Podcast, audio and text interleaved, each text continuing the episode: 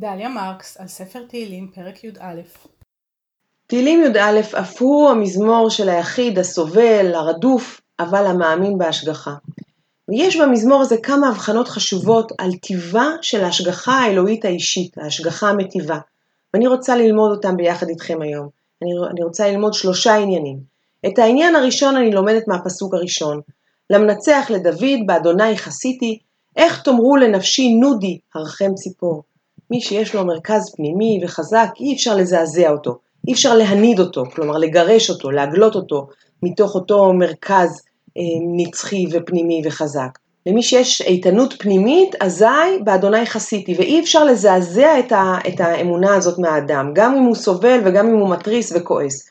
כך לפי גרסת הקריא, ככה נאמר, איך תאמרו לנפשי נודי, ואילו לפי הכתיב, איך תאמרו לנפשי, וממשיכים נודו, הרחם ציפור.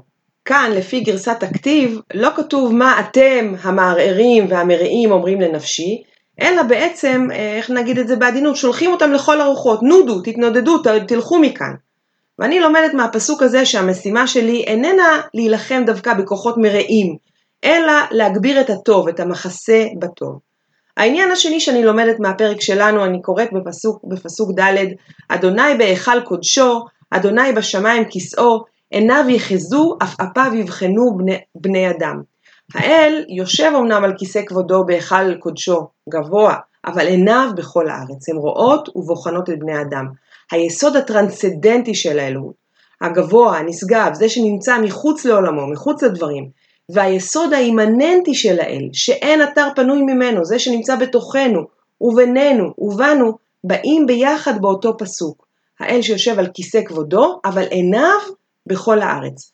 וזה אני חושבת איזשהו ביטוי כמוס ומרוכז של הרעיון שאנחנו מוצאים בתפילת הקדושה.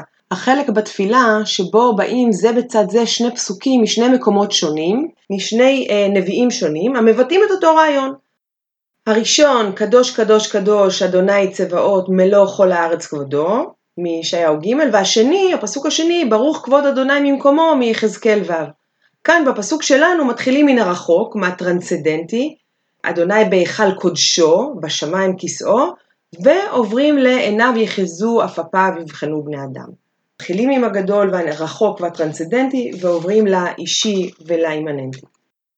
שתי פניו של האל נלמדות גם הן מהפרק הזה. והעניין השלישי שאני לומדת מהפרק, אני מוצאת אותו בפסוק הבא, פסוק ה', ושם נאמר, אדוני צדיק יבחן ורשע ואוהב חמאס, שנאה נפשו. לכאורה יש משהו לא הוגן כאן, מדוע דווקא את הצדיק האל בוחן, מדוע דווקא אותו הוא שם תחת איזה זכוכית מגדלת ו... ואת הרשע לא?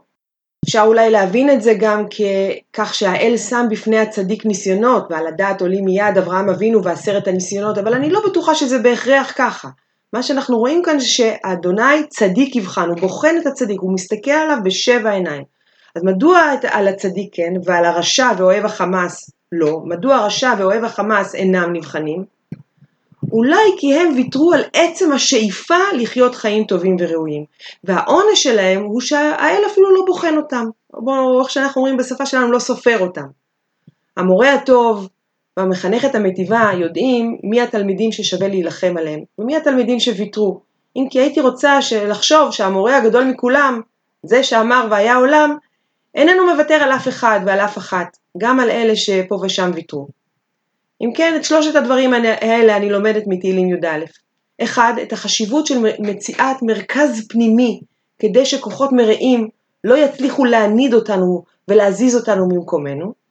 הדבר השני זה את ההשגחה של האל שהיא בשמיים למעלה ועל הארץ מתחת, והיא רבת פנים, ולא תמיד אפשר להבין אותה.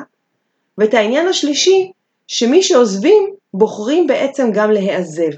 שיש לבחור בטוב כדי להיות נחזה, כדי להיות נראית, וגם אם יש בזה קושי, יש בזה ברכה.